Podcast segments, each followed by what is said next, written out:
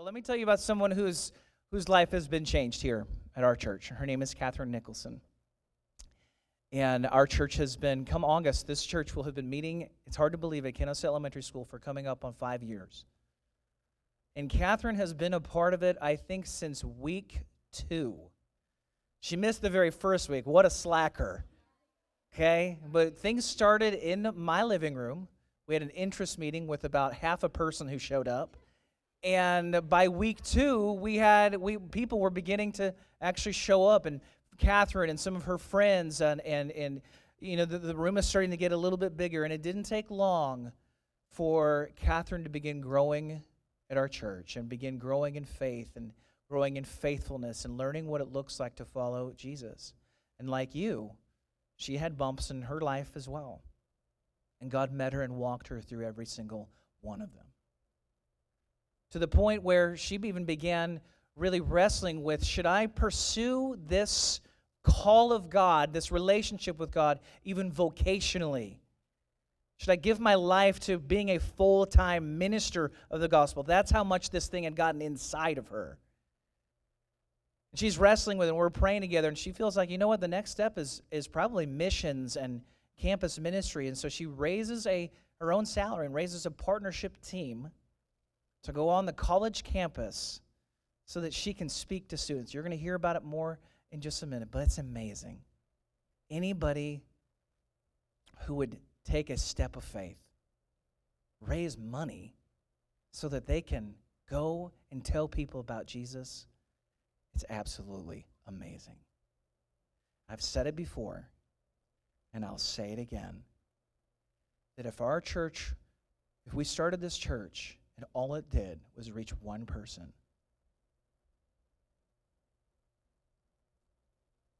it's worth it.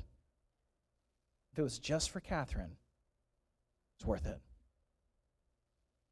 Now that I've made her cry, it's time for her to come up and take the microphone.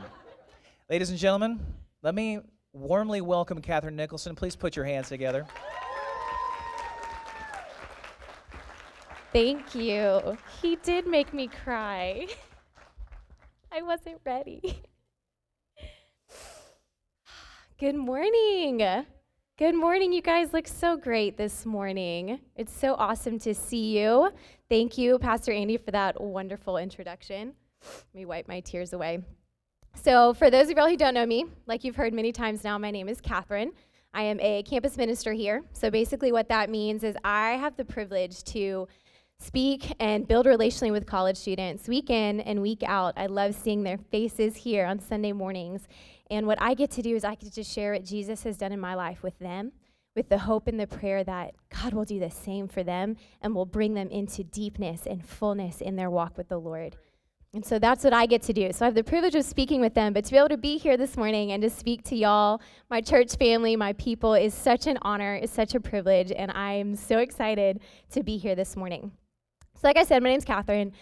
Uh, let's see, what else about me? I am 30, believe it or not. Yes, I am 30. Um, let's see what else. I love to travel, not only for missions, but just in general. I love traveling. I hate flying. I hate flying. Y'all, I got on a plane 19 times last year. Don't like it, but I love to travel. I love to experience new cultures because I love people. I love people, whether they're here, whether they're in Mexico, whether they're in Cambodia. I don't care. I love them all. And so that's a little bit about me. Another very important thing about me you might want to take your pen out. This is really important. I hate mushrooms, y'all.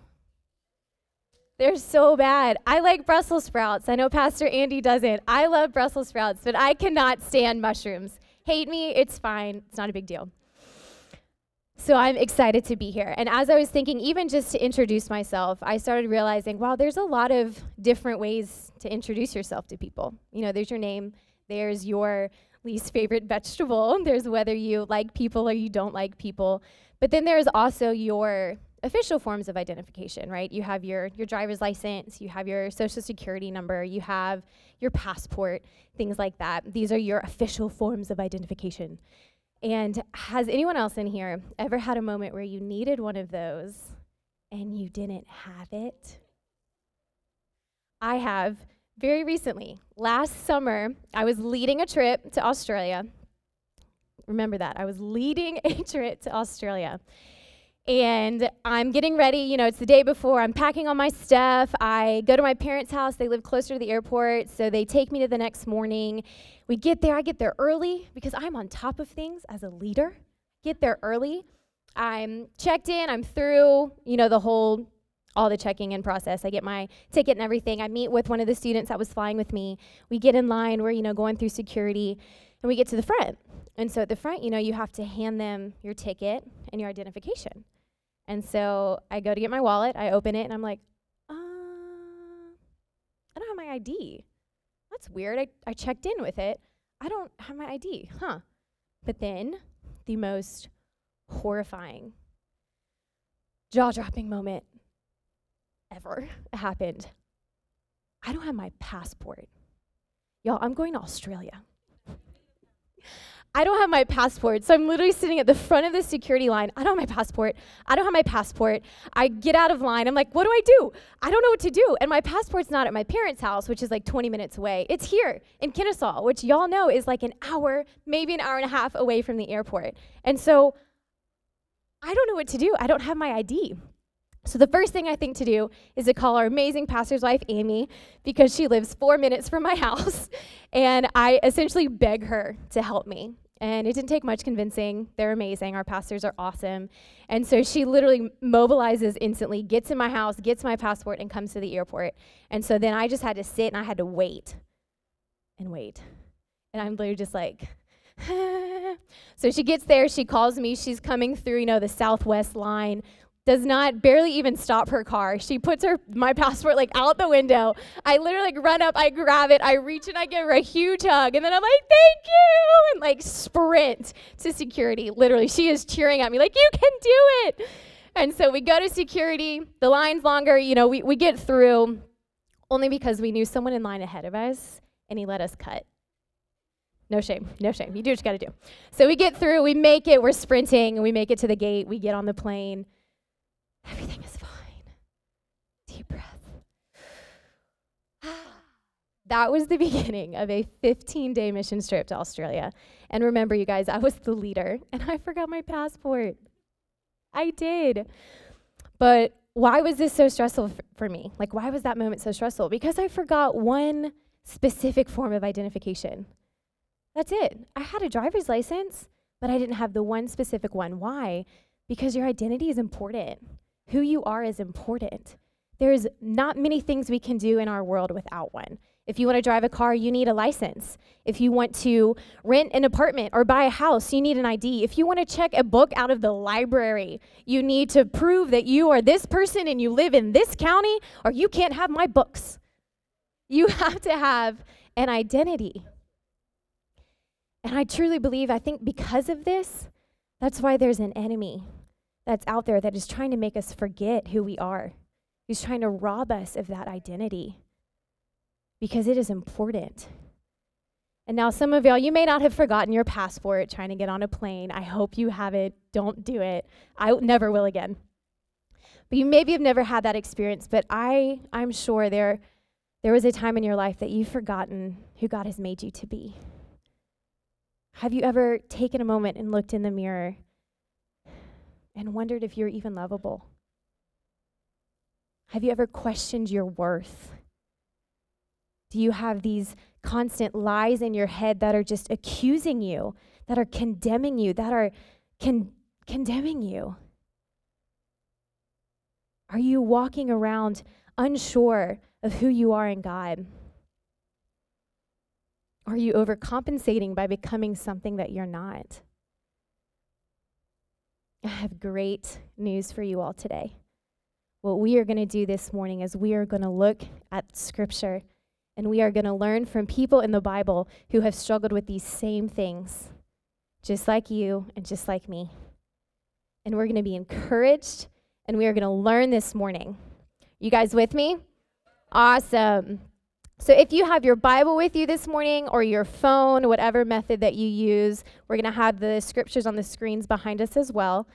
But if you will turn to the book of Acts, we're going to be reading about the Apostle Paul this morning. So, for those of you that don't know, the Apostle Paul, he is actually one of the most prolific and influential evangelists of the entire Christian faith. He wrote over one third of the New Testament, often talking about his newness and his identity in Christ. But he didn't always start out that way.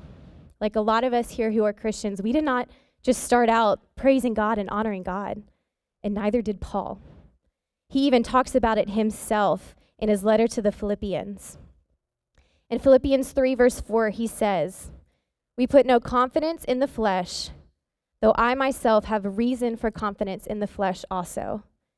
If anyone else thinks he has reason for confidence in the flesh, I have more. Circumcised on the eighth day, of the people of Israel, of the tribe of Benjamin, a Hebrew of Hebrews, as to a law, a Pharisee, as to zeal, a persecutor of the church, as to righteousness under the law, blameless. So, what Paul is saying here is that he had all reason to have confidence in his fleshly abilities. Those are impeccable credentials of someone who is raised in the Jewish law. And so, what he is saying here is that if anyone could have confidence in the flesh, it was him. So, how does he go from walking with an identity in fleshly things to walking in an identity found in Jesus and becoming the writer of most of the New Testament? Let's find out. So, turn into Acts. We're going to go to chapter 9 and we're going to discover Paul's salvation journey. We're going to see how he, got, he went from this this identity founded on his fleshly abilities, this fake ID that he's created for himself, this false identity that he's living under. And we're going to see what his path to find the Lord looked like. So we're in Acts chapter 9. We're going to start in verse 1. And real quick, before I read that, I want to read one verse in the chapter before just to really set up this man, Paul. Chapter 8, verse 3, it says, But Saul, who was another name for Paul, but Saul was ravaging the church and entering house after house, he dragged off men and women and committed them to prison. Okay, this is Paul. All right?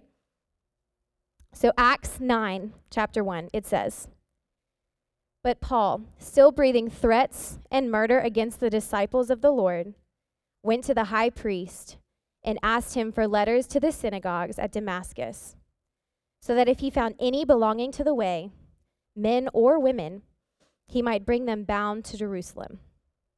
All right, we're going to pause here for a moment. So, looking at these verses, they help us to understand who Paul was before Jesus changed everything in his life.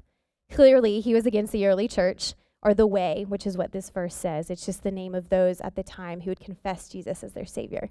He was against them. We see that he's breathing threats of murder He's literally going into their homes, dragging them out, men and women, no mercy, no discrimination, and imprisoning them, essentially setting them up for execution. That's pretty major.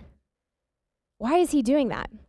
Well, if we take a moment to understand a little bit more about Paul, he was raised as a very well educated, high member of a Jewish society, a Jewish culture and he was part of a group called the Pharisees. And the Pharisees were a group of Jews who had a very strict observance of the law. So they looked at the law as your means for salvation, as your means for righteousness. So when Jesus comes on the scene and he starts speaking that your salvation and righteousness comes from grace and from faith in the Lord, the Pharisees didn't like it. They were upset. And so Paul, being such a zealous member of this group, was equally upset to the point where he was putting men and women to their deaths because of this. This is a false identity in which he is living, sentencing people to murder. He was persecuting Christians, he was seeking them out for death because of what they believed in. Now, many of us in this room, we may not relate to the murderous nature of Paul. Hopefully not. but what we can relate to is a fruit of a rebellious life against God, because that is what Paul was doing. We can struggle with our identity, just like Paul was doing here. And while we may not have gone and ravaged the church and gone to seek out people to kill them, but what we have done is we have ravaged God's commandments We have taken them and we've pieced them apart. We've picked the ones that we like. We've created our own identity, our own fake ID to be able to just pass whatever inspection there is before us to say, this looks like righteousness, sounds good.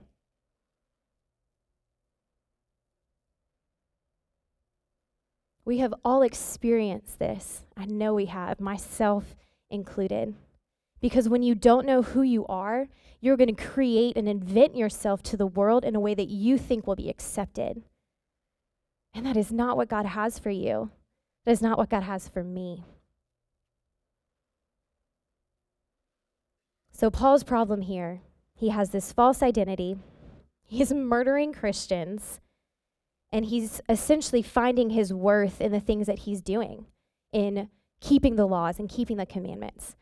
And this is something I can personally relate to this performance based identity. Honestly, I, I think I grew up, or I think I, honest, I came out of the womb singing. I really do. You can ask any of my friends who've known me. I, I do. I think I came out of the womb singing. My parents have home videos of me singing myself to sleep in my car seat. I'm singing to my dog. I'm making up songs about anything around me, usually Mickey and Minnie Mouse. It was my favorite. Many songs that are on film. I should have brought some. That would have been cute. I was adorable. But I sang. I was a singer. It was who I was. I was in choir at school and at church from before I can even remember. And I worked hard to sing. And I, I was good at it. It was something that I had talent for. And so I began to really find my worth in my ability to sing because I was good at it. So my worth and my identity was very much found in the ability to be the best vocalist that I could. I was also an athlete. A big deal. I started playing soccer when I was seven. Competitively, when I was 12, I trained, I worked hard. I went to conditionings and soccer camps to get better. I had a goal to be one of the best on my team, and I often was. I was good at it. I was talented in this. So my worth and my identity was very much found in my ability to be the best athlete, to be the best vocalist, to be the best. Honestly, if I wasn't the best, I didn't know who I was. That's how deeply my worth was founded in those things, in my performance and my abilities. And so, like Paul, my, my identity was based on my works, on what I was doing. And I wore myself out with all of the doing. But identity in Jesus is not about what you do, it's about who you become. Identity in Jesus is not about what you do, it's about who you become. Ephesians 2 8 it says, For it is by grace you have been saved through faith, and this is not your own doing, it is a gift of God. This verse shows us that there is nothing that we can do to earn right standing with God. It is by grace alone. There's nothing you can do to make God love you more. There's nothing you can do to put you in a better position in His eyes. There is nothing that you can do because God loves you already. He sees you already, exactly where you are. God is for you. It doesn't matter what your, your job is, what your GPA is, what college you get accepted to, whether you're married or not, whether you have kids or not. These things are important, but they don't define you. God is the only one who can bring definition and identity into your life, not your performance. Identity in Jesus is not about what you do, it's about who you become. So last we looked at Paul, he was doing a lot right? So let's see what he becomes. Let's go back to Acts 9. We're going to pick right back up where we left off in verse 3 and see what happens with Paul. Now, as he went on his way, he approached Damascus, and suddenly a light from heaven shone around him. And falling to the ground, he heard a voice saying to him, Saul, Saul, why are you persecuting me? And he said, Who are you, Lord? And he said, I am Jesus, whom you are persecuting. But rise and enter the city, and you will be told what you are to do. The men who were traveling with him stood speechless, hearing the voice, but seeing no one.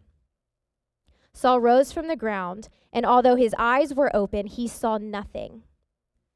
So they led him by the hand and brought him into Damascus. And for three days he was without sight, and neither ate nor drank. So, what we are witnessing here is Paul's moment of salvation.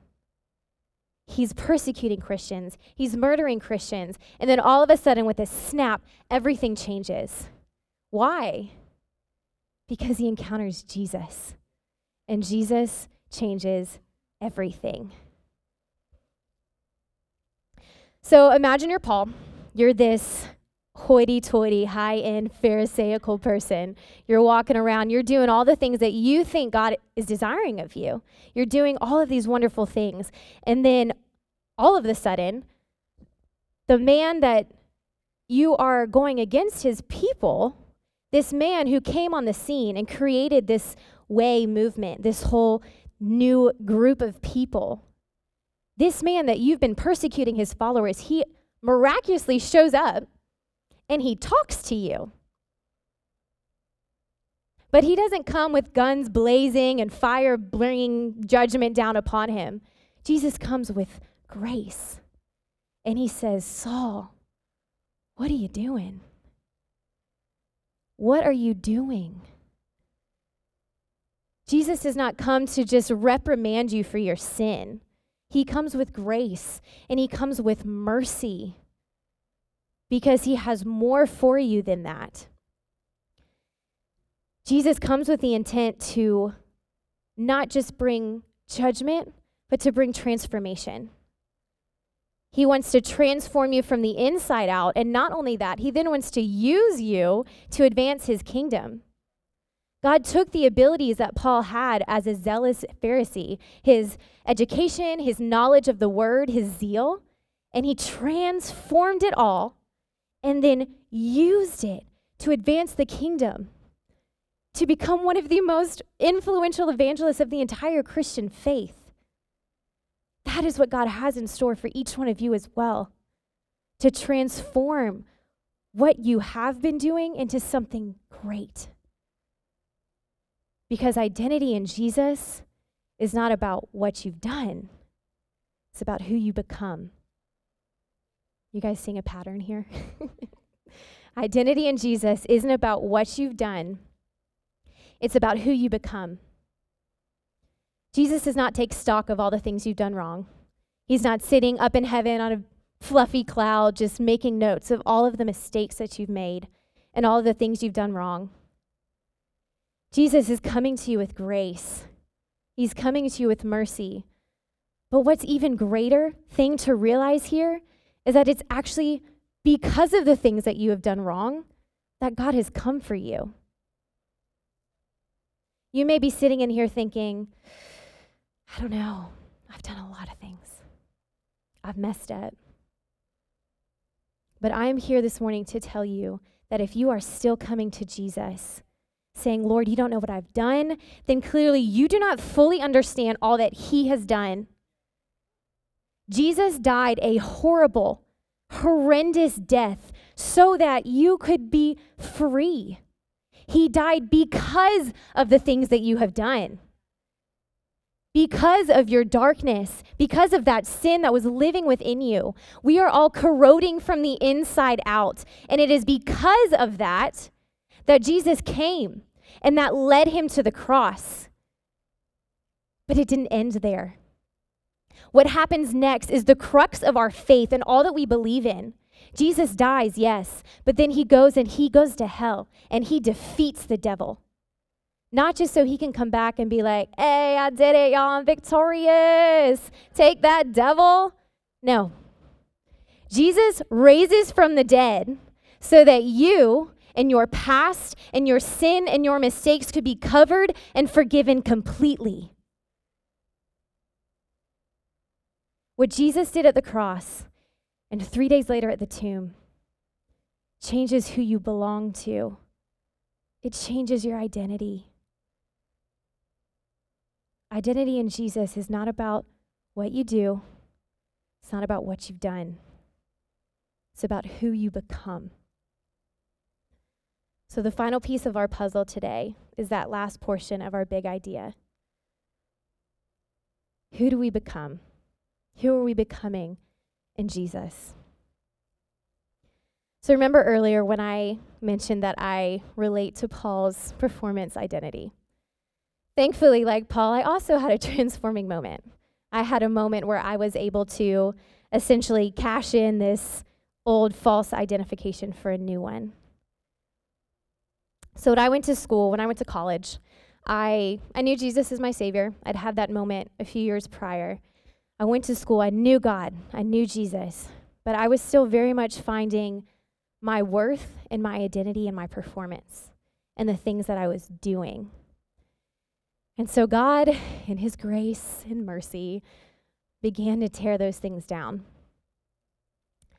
I was in a group of over 100 people in a choir.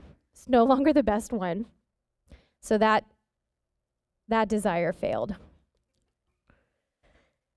To go to school where I was going to school and to study music, I had to give up soccer. So that failed. My teacher's pet straight A student lifestyle got much harder to accomplish in college.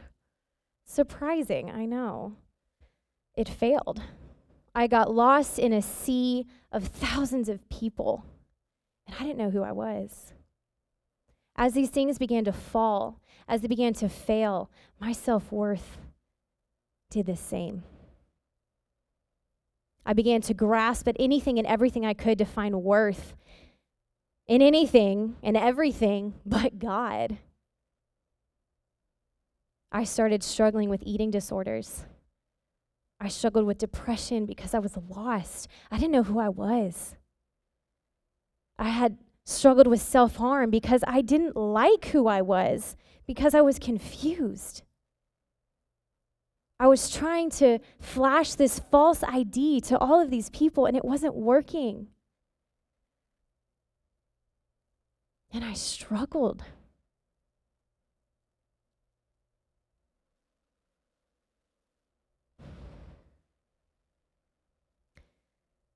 But then one night, I was at a prayer meeting with a group of my friends. They were worshiping, they were praying to God. And I was sitting there, and I remember feeling so defeated, so frustrated with how I was living. I will never forget, I was sitting in the back of this huge room, and I was just sitting in my despair.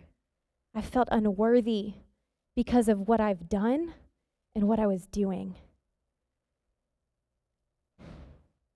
And then all of a sudden, I felt the presence of God so strongly, like the light that shone on Paul on the road to Damascus. I felt like God was sitting right next to me in this room on this college campus.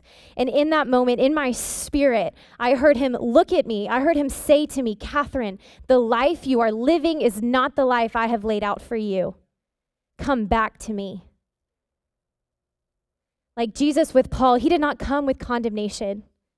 He did not come with judgment in that moment. He came with grace. And he came with mercy. Because he saw his daughter hurting. He saw his daughter lost. And he wouldn't stand for it. So he snapped me out of it. And I'll be honest with you guys, my journey from that moment on, it was not easy. It was hard to take a lifetime of lies and a lifetime of living behind this false identification and to renew it and to refresh it. But I'm here to tell you it is worth it. It is worth the pain. It is worth the effort because Jesus changes everything and Jesus is worth everything.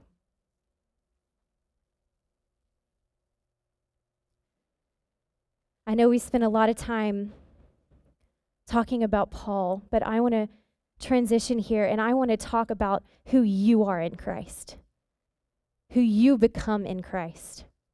So we're going to look at one more book of the Bible. We're going to look at the letter of Ephesians. This is a letter that Paul wrote while he was in jail, while he was actually imprisoned for preaching the gospel, which remember is something that he used to imprison others for. Ironic. So we're going to look at Ephesians chapter 1. We're going to start in verse 3. And we're going to look at these verses and we're going to see exactly who we will and can become if we allow Jesus to change our identity. Starting in verse 3. Blessed be to the God and Father of our Lord Jesus Christ, who has blessed us in Christ with every spiritual blessing in the heavenly places. You are blessed. Even as he chose us in him before the foundation of the world, you are chosen that we should be holy and blameless before him. You are holy and blameless. Skip to verse 6, verse 7. In love he predestined us for adoption as sons through Jesus Christ, according to the purpose of his will. You are a son and a daughter. In him we have redemption through his blood. You are redeemed the forgiveness of our trespasses, you are forgiven according to the riches of his grace, which he lavished upon us. You are rich. You are blessed. You are chosen. You are holy and blameless. A son and daughter, you are redeemed, forgiven, and rich. These are the things that are promised to you if you will surrender to Jesus and allow Him to change everything. Some of you in this room this morning, you might have known Jesus as your Savior for a while. You may have been walking with Him for a while. But it might be time for an ID upgrade. Just like when you turn 21 and you have to go get your new license, I think now it, it turns the other way. It's different when I was younger you have to get a new license. You get a new picture, like, oh, I look 21. Hey, I still look 12 in my 21. It's fine. But you have to get a new identification. You have to renew your ID. Sometimes with our walk with Christ, there are moments where you have to renew your ID. You have to refresh yourself. You have to remind yourself that these things that I just read, they are true of you. We need to start turning in our old expired licenses and get a new, fresh identification from Jesus. Identity in Jesus is about who you become. So, like I mentioned before, I said that my journey after that, that moment, that transforming moment, my journey was hard. It was long. And what I want to do this morning, instead of just leaving you at that, I want to help you guys know what it means to actually walk in fullness of who you are in Christ. And I want to give you guys some practical ways that I did it with the hopes and prayer that it will help you guys as well. Does that sound good? Great. So, the first thing that I did that night after God spoke to me, I, I repented the first thing I did was repent and receive God's grace.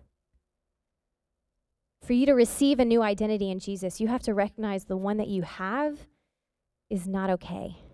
The one that you have is false. We have to have a moment where we repent to God for how we have made other things idols in our lives, other things gods in our lives. We need to reorder our love so that He is superior, that He is supreme. God has forgiveness to offer you, but you have to open your mouth and you have to ask for it. We need to repent to Him. The second thing I did was I reached out to the body. I reached out to those in my life who knew Jesus and in whom I trusted. We were never meant to do this alone. From the very beginning of time, God created Eve for Adam because he said it is not good for man to be alone. We are meant for community. So if you are sitting here and if you are discouraged or if you are unsure of yourself, do not be afraid to call on your brothers and sisters in Christ. Like I called Amy to get my passport. Who can you call and rely upon? I had no question in my mind that she would help me. Who can you call that you can depend upon? Who can encourage you? Who can edify you? Who can make you laugh? There are many people in this room this morning that I know, no matter what is happening in my life, I can call them and they will be there for me. And they're here for you guys as well. Every single one of you. Reach out to the body. Know those because we are doing this together. And what better way to fight than to stand up to link arms with your brothers and your sisters and actually do this work together? Let's be a community that stands together. And the third thing I did was I suited up and I went to war. Ephesians 6 talks about the whole armor of God. It talks about all the different articles and things that you need to put onto yourself. God does not just say, Great, you're my daughter, boom, here's all your armor. You have to put it on. You have to prepare yourself for the battles that are in front of you. But the good thing about that is that you are already victorious. But our faith is a call to action. So we must put on the armor. Ephesians 6:13 it says, Therefore, take up the whole armor of God, that you may be able to withstand the evil day, having done all to stand firm. How do we stand firm? By knowing who we are. How do we know who we are?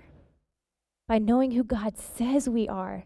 You guys, we have this entire book full of truth about who God says that you are, about what He has for you, about the plans that are good for your life. They are all right here. Read your word, know your word.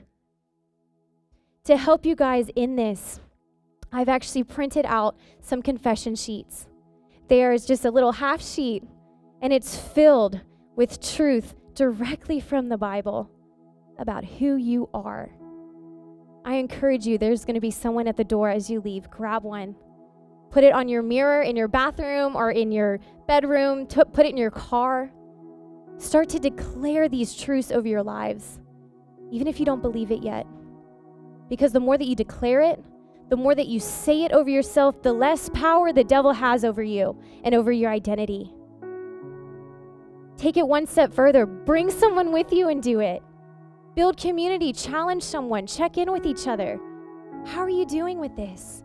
Have you read your sheet today? What on that sheet are you struggling with? How can I pray for you? Let's do this together. Suit up and let's go to war.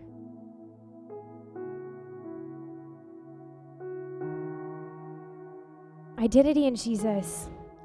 It's not about what you've done, it's not what you do. It's about who you are and who you become.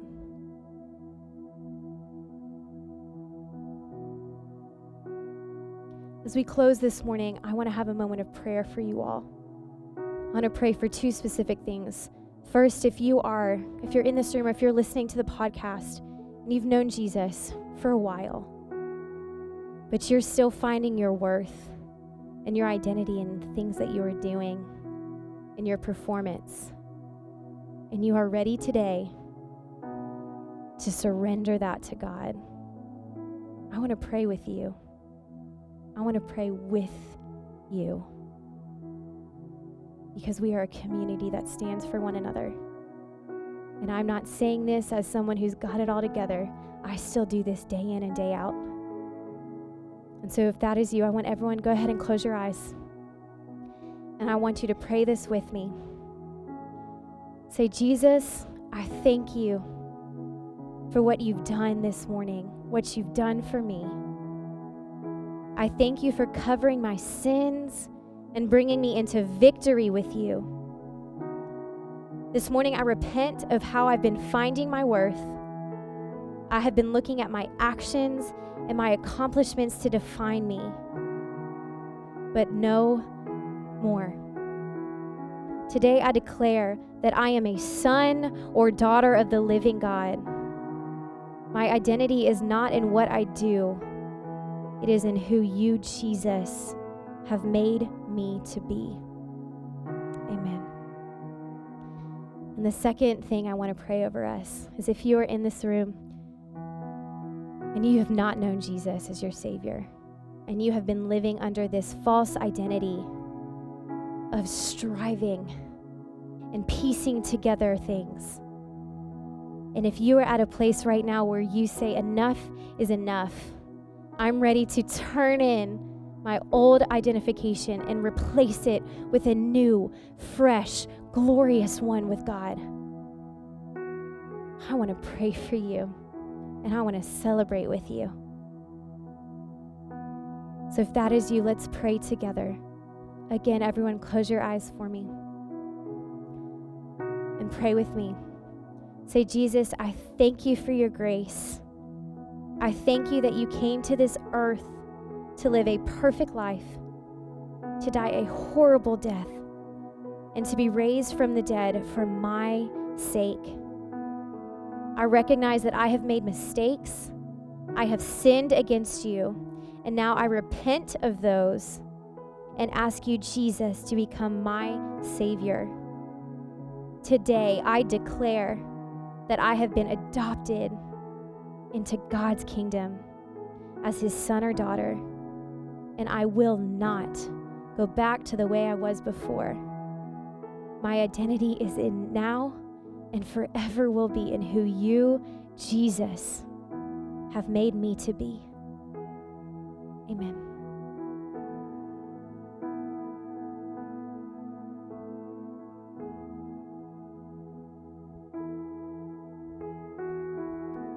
Amen. God's good. He's great. Catherine, thank you for that incredible message.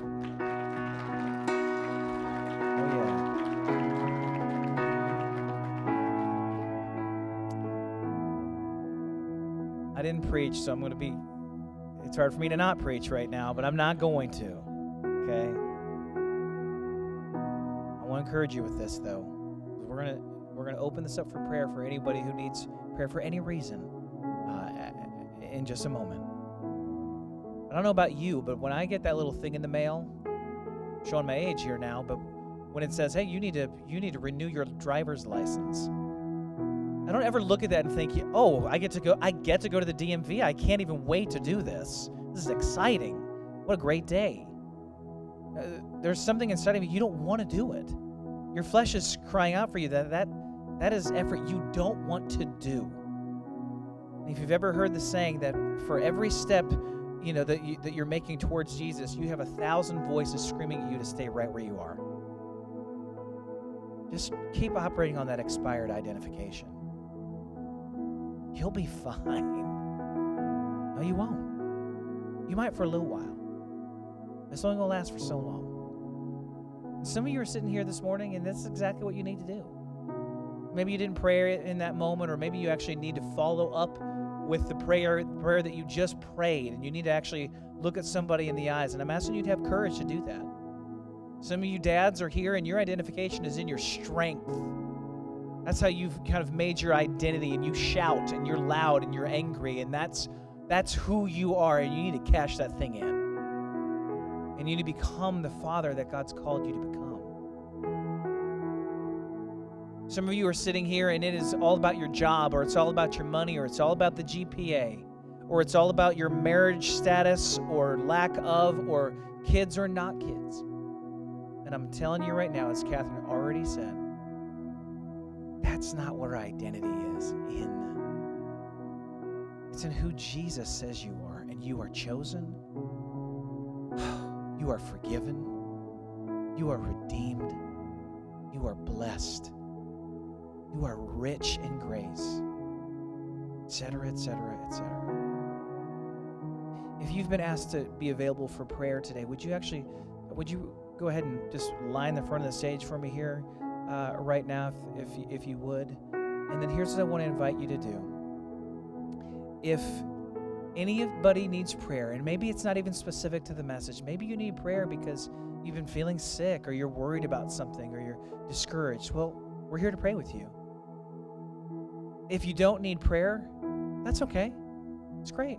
God's good and faithful, and you can just graciously begin to move out of the cafeteria and begin to partake of the nacho bar that's sitting outside. Now, some of you are thinking, well, I'm not going to get prayed for if it means I miss nachos. We're going to save them for you, okay? It's a real thought. It's a real thought, isn't it? Look, let's deal with our hearts this morning. Amen. Stand to your feet. We're going to close with this. And if you need prayer for any reason, make your way down front and we'd be happy to pray for you.